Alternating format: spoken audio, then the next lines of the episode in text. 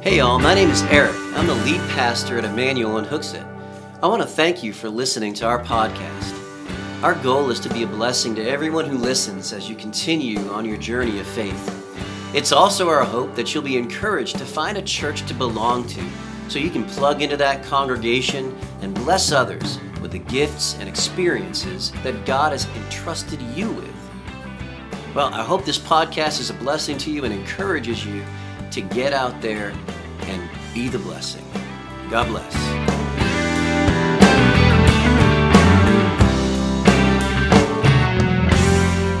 This morning, we are wrapping up our series of Advent, Expect Jesus. And Expect Jesus is something that uh, I don't usually like to do repeat series, as some of you may know.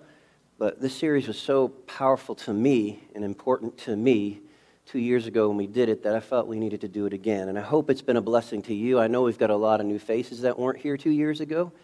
And so I'm hoping it's given you a fresh blessing. And for those that were, I hope it's given you a refresher. Um, we often wander through life with, with no view of God or Jesus in our day to day living. Uh, we, we get up, sometimes we don't pray, sometimes we do, and, and then we go to work or, or we meet family and friends, and we have a tendency to forget that Christ is with us. And I think as I grew up in sort of a legalistic flavor of Christianity, expecting Jesus was kind of like a drag. You follow what I'm saying? Like, hey, watch for, be careful, little eyes, what you see, right? Be careful, little hands, what you do. Something, something, something something, something, God's watching you. Um, that was like my brand of Christianity. It was like, you better not screw up because Jesus is going to slap you. Uh, wasn't exactly like that because that's irreverent. But, um, anyways, the idea of God watching me was not comfort to me, it was uncomfortable. Now, certainly, God does not want us to be involved in sin. He doesn't want us to be unloving. He doesn't want us to be hateful, to be bitter. Um, but He wants to love us. And He wants to remove our guilt and shame and pour forgiveness into our lives so that we can be better. It's counterintuitive to think that the removal of shame and the removal of guilt by the blood of Jesus on the cross would free you. Because I think as human beings, our natural default is legalism, and we want punitive damages for the things that we fail in. That's why sometimes we look in the mirror and we are full of hate for self. And so expecting Jesus to me was, was uncomfortable. But when I went away to that counseling retreat, God reset my heart, cleaned up my vision so that I could see Him more clearly and really grasp the depth of His love for me personally. And I've been sharing this for the last 12 and a half years that I've pastored. And God has been ministering to me through you, uh, to you through me, and trying to reset your image of God to be a more biblical image. Uh, but when I went into counseling, someone ministered that to me. And I hadn't experienced but maybe one moment of someone pouring into me that kind of love. And so while I was teaching it, I was struggling to experience it.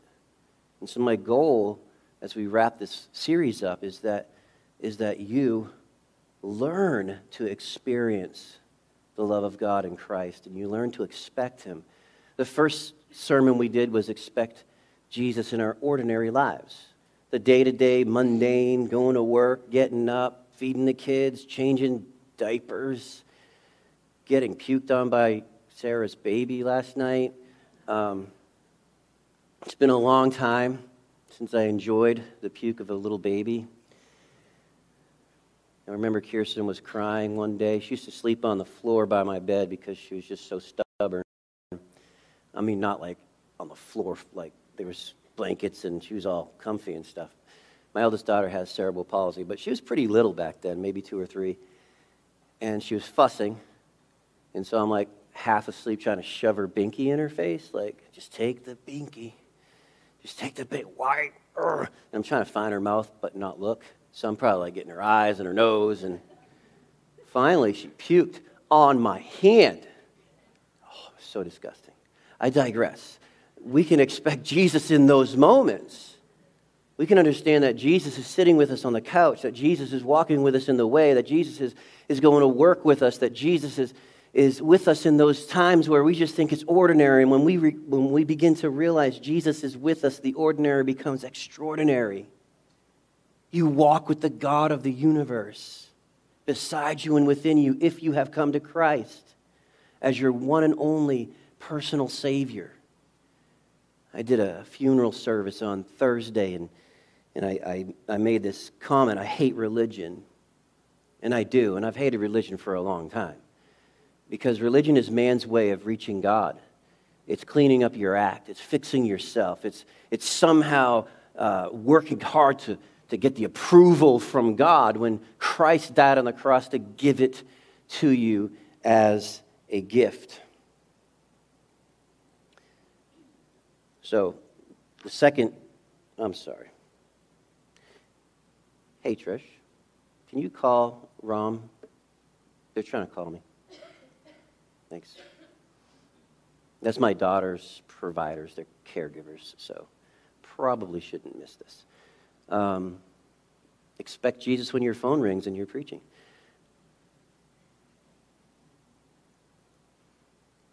Expect Jesus in your shame was the second in the series.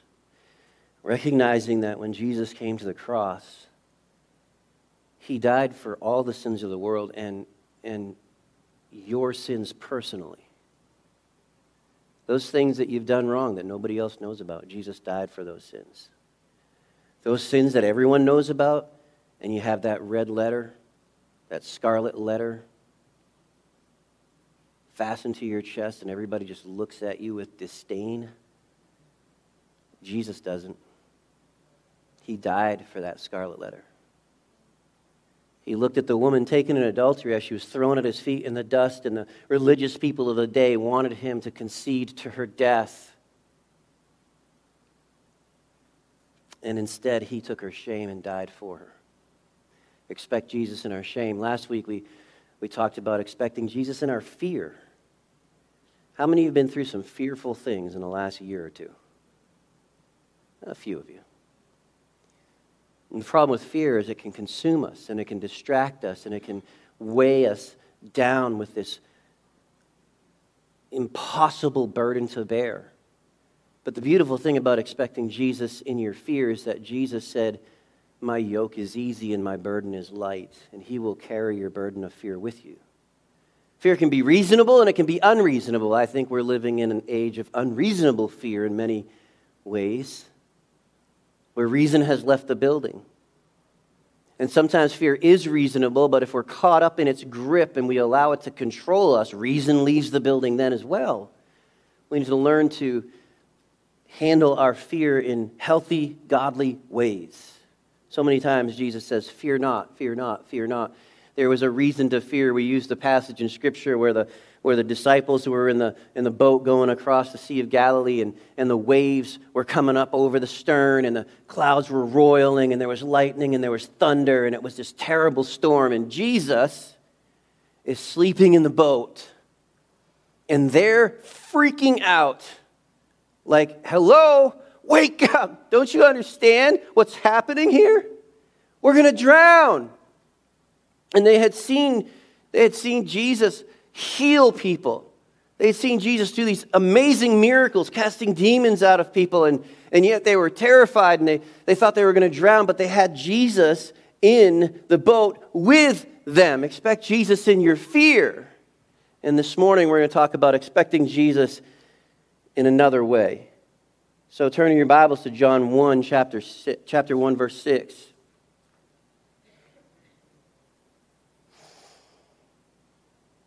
This is, well, I was going to start singing.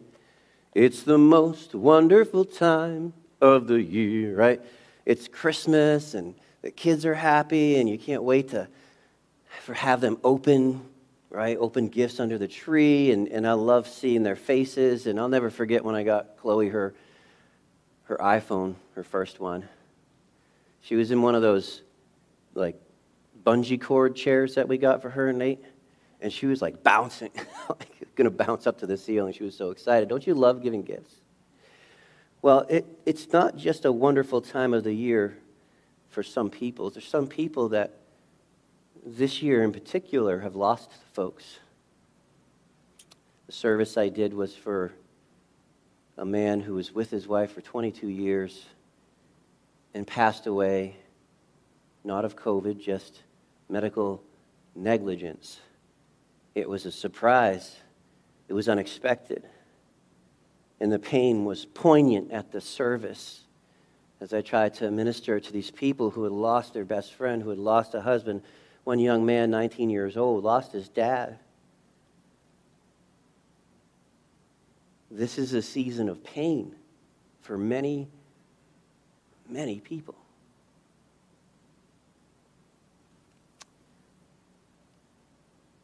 All good? Thanks, buddy. And yet, as we enter into this season, if you're struggling with pain, I want to encourage you to look for Jesus in your pain. Look for Jesus in your pain. There was a man sent from God whose name was John. This man came for a witness to bear witness of the light, that all through him might believe. He, John, was not that light, but was, was sent to bear witness of that light. That was the true light, which gives light to every man coming into the world. He was in the world, and the world was made through him. Here's something so sad the world did not know him. He came to his own, and his own received him not. But as many as received him, to them he gave the right to become the children of God to those who believe in his name. This is why we celebrate Christmas. God incarnate came into the womb of Mary, wrapped himself in humanity, and walked among us so that we might become the children of God. Now, you've heard that saying, oh, we're all God's children. We're not all God's children. We are all God's creation, but only those who come to God through Jesus have the right to become and to be called the children of God because our sin separates us from Him. And if I can encourage you to do one thing this morning, if you have never had that time in your life where you've recognized you're a sinner by birth and a sinner by choice, would you come to Jesus right now where you're sitting? Oh, don't wait. He loves you, He wants you.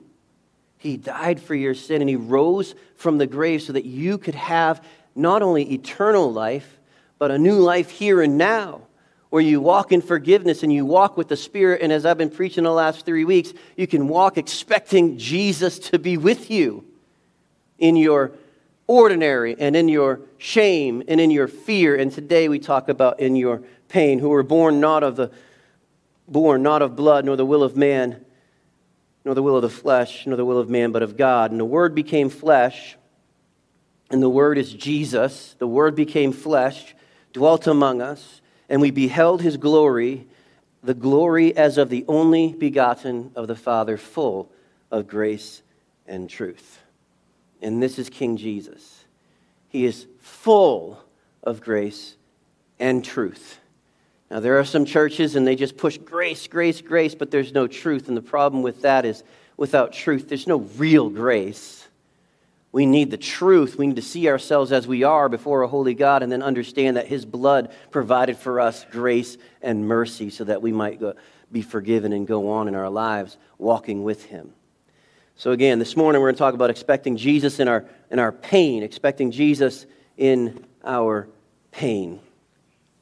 There's a passage of Scripture that follows this one that we opened on that brilliantly displays the love of God. For God so loved the world that he gave his only begotten Son, that whoever believes in him should not perish but have everlasting life. It's a verse that children learn, and, and I think sometimes we lose uh, the, our understanding as we get older. We, we miss the potency of that scripture because it tells us why God came into his world, came into his creation. He, became, he came because he loves his creation and he took responsibility for us. Why did Jesus come? He came because he loves you. More than anyone else you have ever met, he loves you. Parents, he loves your children more than you do. They're in good hands. He loves you, he loves your children, and he wants you to be a part of his family.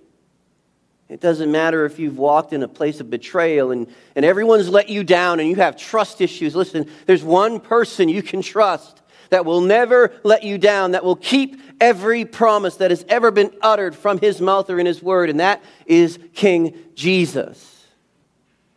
And he will walk with you in your pain. Trust me on that one. Cold reality of life is that we'll all suffer at some point in time. That is life, my friends. If you haven't suffered yet, hold on, it's coming.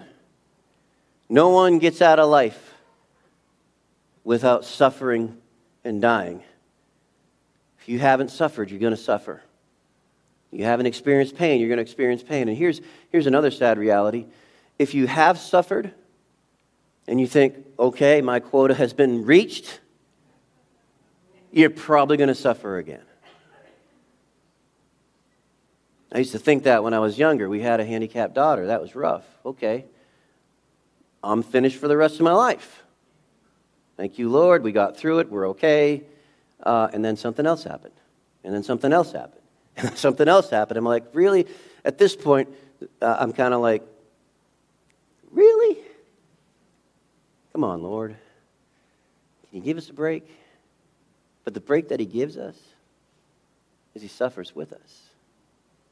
As I mentioned a moment ago, I was, I was officiating this funeral service, and as I was reading the scripture, I, I went off script because that's my favorite thing to do. And I was just supposed to read Psalm 23. And I read the first half of Psalm 23. Yea, though I walk, uh, what is it? Help me out. No, no, the first half. The Lord is my shepherd. Thank you, COVID brain. The Lord is my shepherd, I shall not want. He makes me lie down in green pastures. He leads me beside the still waters. Right? Beautiful beginning. The sun is shining, the fish are biting. You're taking a nap in this beautiful field of grass. You're comfortable, it's soft. Not my thing because I'm allergic to grass, but for you, it's great. You know, and, and just enough of a breeze. You ever have that in the summer where it's just perfect? Right? So he's, he's going through this beautiful place, and then the psalmist, like on a dime, boom, you're in the valley of the shadow of death. Pain and suffering invade your space, and you have nothing to do with it. You can't stop it, it is here. So, what happens? He says, Yea, though I walk through the valley of the shadow of death, I'll fear no evil. For what? You are with me. And as I was reading that scripture and I was sharing with this group of friends and family, it just hit me. The green pastures and the still waters and the beautiful weather, and that is Jesus. And the still waters walk with you through the storm. The light of life walks with you in the valley of death, and you carry that with you wherever you go. That is what it means to expect Jesus in your fear, in your pain, in your shame, and in your ordinary. So, pain and suffering can seem trite to others. Some of you are going through, through some things, and there's others that have been through some really bad things, and they look at you and they say, Dude, suck it up. It's not that bad. But what those of you that have been through some severe things need to understand that, that pain is, is personal. And what you might look at as not that bad to them is rocking their world. And we need compassion. And we, need, and we need to care for those that are struggling. Whether we've struggled with a mountain and they're walking through a little pebble, we still need to respect their pain and what they're suffering in. And we need to be the heart, hands, eyes, feet, and love of Jesus to them. Pain is a personal thing, it's not comparable to others. Suffering is suffering. The words of Scripture that we read can help us to begin to understand that not only is our pain personal, so too is our Savior. Jesus is personal. In that passage of Scripture, he says that we have the right to become the children of God. Not some distant God so far removed from our reality, but a, but a personal God that calls us children. How many of you wouldn't, wouldn't die for your kids? How many of you wouldn't take a bullet for your kids? You know you would. You know you would. As many as received him, to them he gave the right to become the children of God. We're given the gift of Jesus in our pain, walking with us, suffering not, listen now, suffering not just for us, as he did on the cross, but suffering with us. I'll never forget, I was so angry at God for not healing my daughter. I, I hate to keep using personal stories, but I think transparency can help some of you. I was driving down 93 South going to work. I wasn't always a pastor. I didn't start ministry until uh, 1999. I was 29 years old. So I was a regular guy driving to work, having a conversation with God. Why didn't you heal my daughter? And then I started yelling at God. I don't recommend it. It, it, it ended well, but it, it was, it was a little different kind of pain that he visited on me. Sort of like, Excuse me, son? You want to say that again?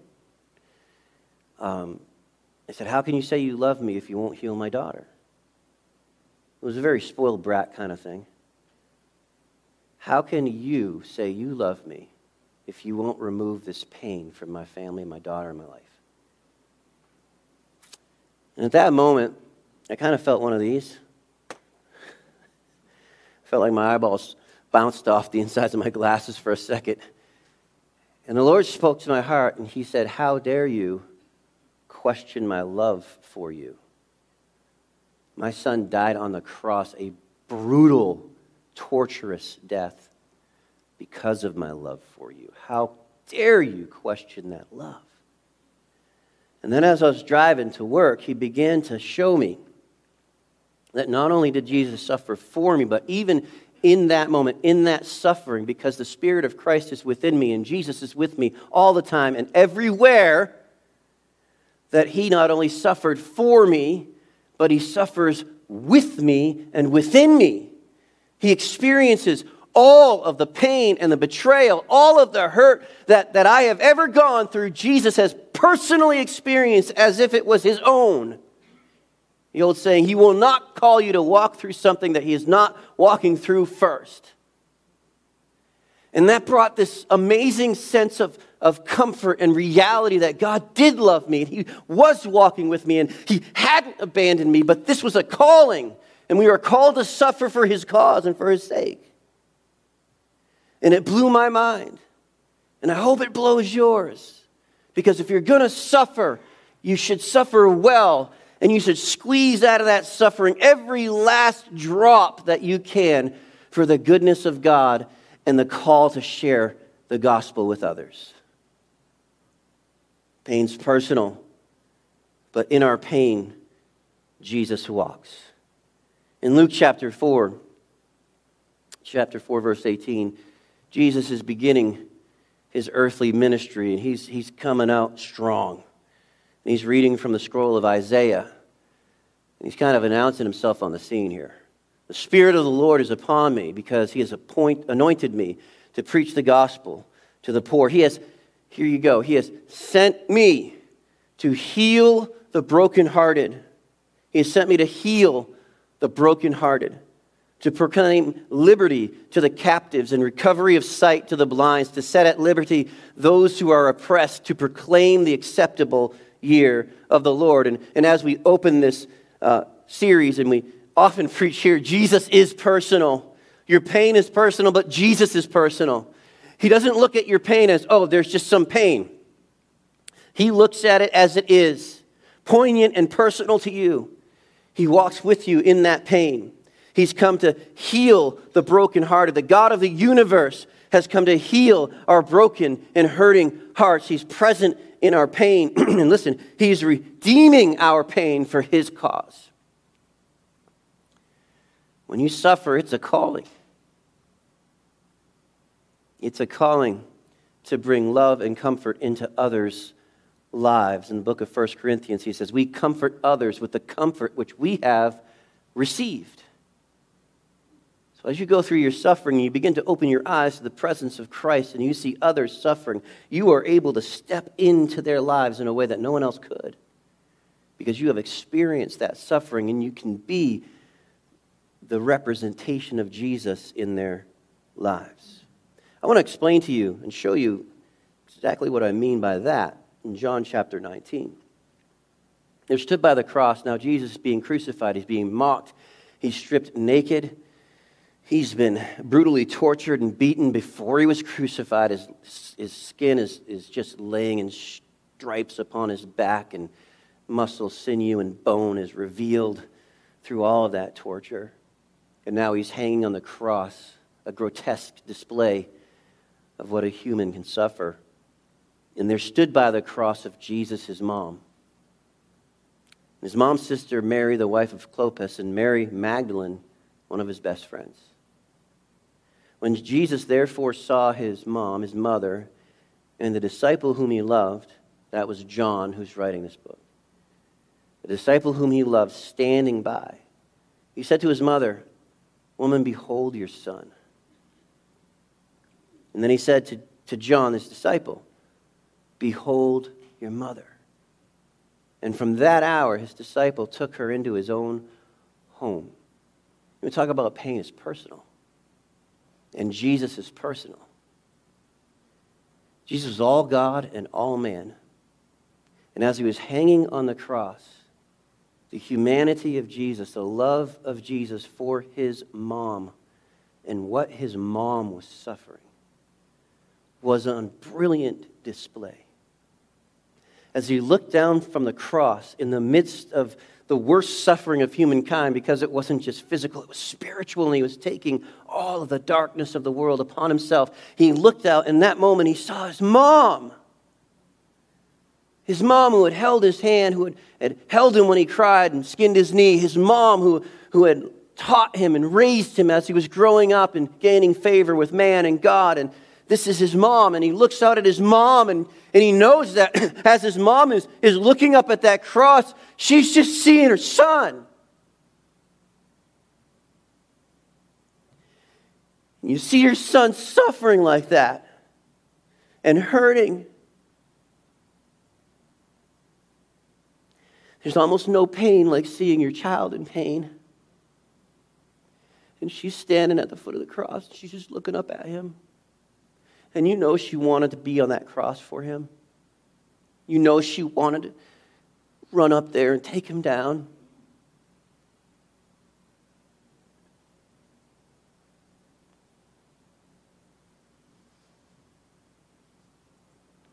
But if she did, if she stopped his suffering, we'd all be damned.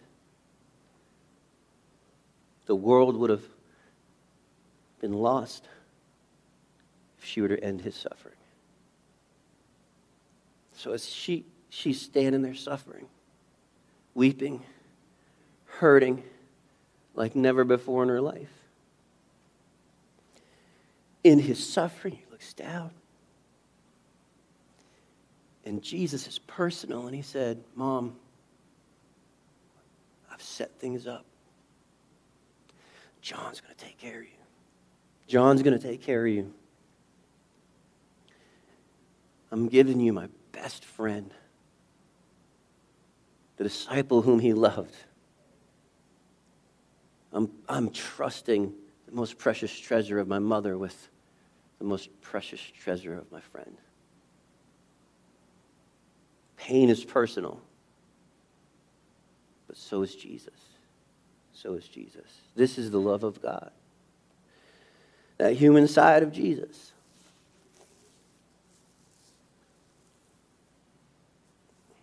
He cares like no other. He took a grieving mother and sent her comfort in form of his best friend.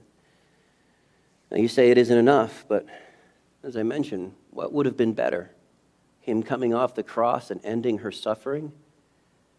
If he came off the cross to end her suffering, as I mentioned, the world would go to hell and there would be no escape.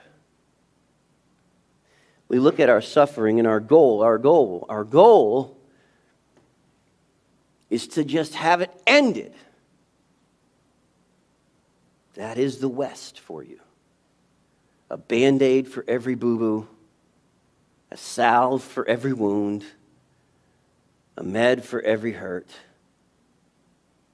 But sometimes, folks, we need to suffer for the sake of the world.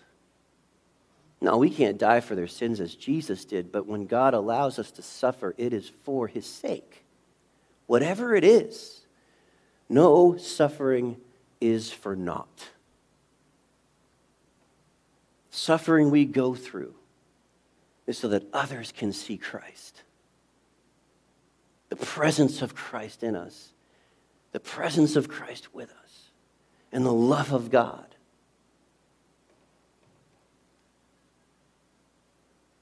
So often we say, Lord, relieve me of these burdens, instead of saying, Lord, carry them with me.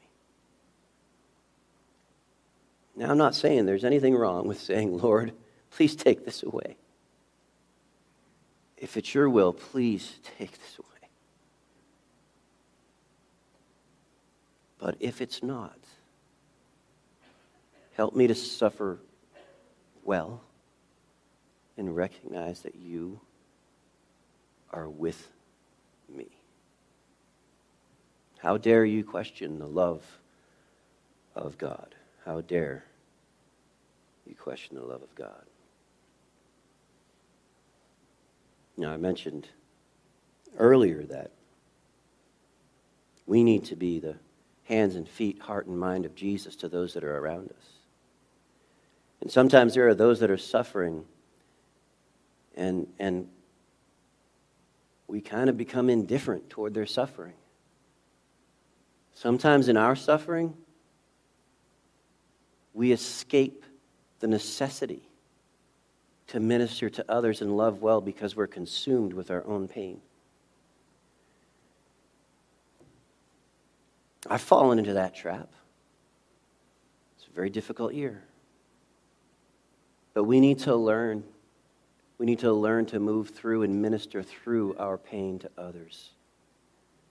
And we need to learn to love others well. You know, John was suffering.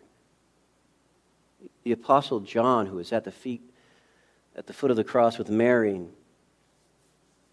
he was suffering. This was his best friend. They'd lived together, ate together, traveled together he found the Messiah. And he was hurting, but in his pain, Jesus called him to minister to his mother. Folks, we need, to, we need to learn how to do that. We need to learn to expect Jesus in our pain. Suffering is necessary. And originally, I was going to say sometimes suffering is necessary, but I've come to understand that all the time, suffering, whenever you are called to suffer, it's necessary. Because you have a God that loves you. He loves you. And if He's called you to suffer, it is necessary for you, and it is necessary for others around you. There are no scraps of waste on the floor of suffering. Everything can be used for the glory of God. For all, listen, there's, uh, the Bible teaches us that all things work together for the good to those that love God, to those that are called according to his purpose. And so we need to expect Jesus in our pain, but that expectation is all about faith. It's all about do you believe in, and what you believe about Jesus. When I was driving down 93, I didn't understand how God could love me in the suffering. I didn't understand why he would allow this. And, and I was so struggling with this. And this is what the enemy will do he will rush in and he will try to convince you that the goodness of God is a lie because of your suffering. Don't buy the lie. Don't buy the lie. Some of us, we think about Jesus like, like this. I think that's Jesus looking at our life burning down. And he's going, mm hmm, yeah, anything else? You ever meet somebody like that? You're telling them all of your woes, and they just kind of like, okay, can we get this over with? I think a lot of times that's how we view Jesus. We, we think that our troubles and our trials aren't really important to him, and he's just kind of rolling his eyes. Just rolling his eyes while, your while your world burns to cinder. But that's not Jesus. When pain arrives, it often arrives without warning and take us off guard so much that we lose perspective. Our perception needs to shift. At time, the, the pain is a, is a dull ache of loss, and then we have seasons like Christmas, and that dull ache becomes a sharp pain, and it begins to consume us to the point where we're not able to even love others well or see clearly through our pain. Pain is difficult. We talked about fear last week, but pain is difficult. I think sometimes more difficult than fear. Sometimes the pain is so bad you just want to crawl into a shell and hide from everyone. And we look at Jesus and we wonder, do you care? Where are you? It could be physical pain, emotional pain, could be the pain of betrayal, the pain of failure. It comes in all shapes and sizes. It can consume you, it can draw you away from God. Listen to me. Pain can draw you away from your Lord and Savior into the waiting arms of the enemy. Let it sink in because so often we do not deal with our pain well and we do not look for Jesus in our pain and we try to make it on our own. And and sometimes when we're really hurting so badly, we don't even reach out for help. We just keep collapsing in on ourselves. And what we're really doing is being deceived and led into the arms of the enemy. And from there, bitterness can grow. And bitterness is like a root, the Bible says. It's under the ground, it's unseen, it's working its devious measures on your life. And then finally, when the tree of bitterness springs up from the ground, the Bible says that many are defiled by the bitterness that you have allowed to grow in your life. In other words, your sphere of influence is not only diminished, it's corrupted if you allow bitterness to rule in your life.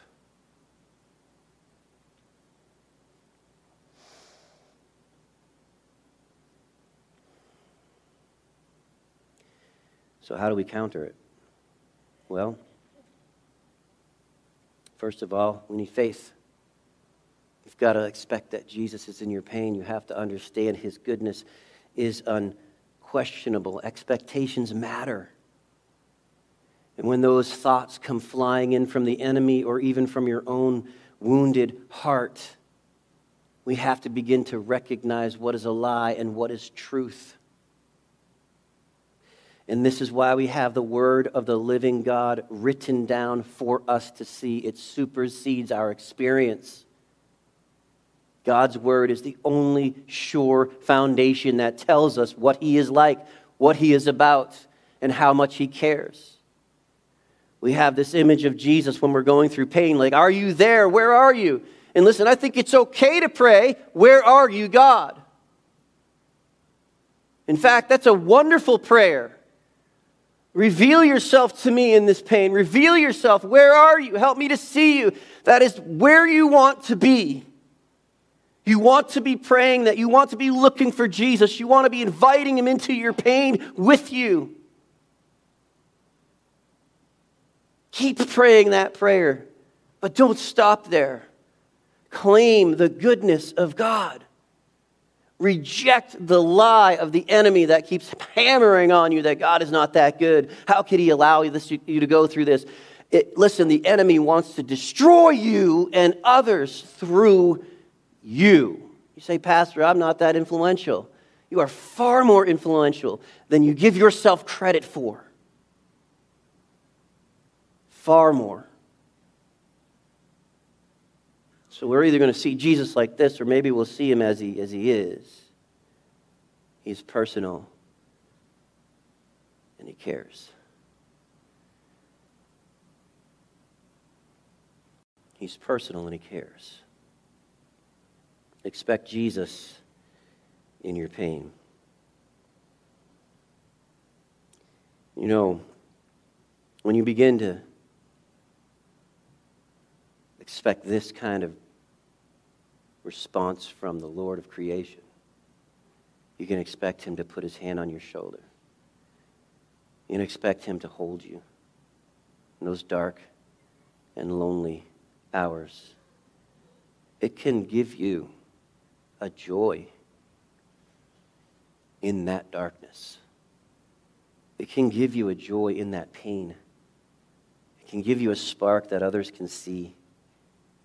And as they see that spark in you and you're surrounded by darkness, what they're seeing is Jesus. And if there was ever a time in our world where the people need to see Jesus, it's now. What a time to be alive. We should all stop complaining. What a time to be alive when there is fear, uncertainty, pain, shame surrounding us, where we can begin to shine that light. Love like, look like, act like Jesus. Hey, all, thanks for listening to this podcast. If you'd like to know more, please go to our website, emmanuelhooksett.com, where you'll find helpful links and resources, and where you can contact us directly. That web address again is Bless God, get out there, and be the blessing.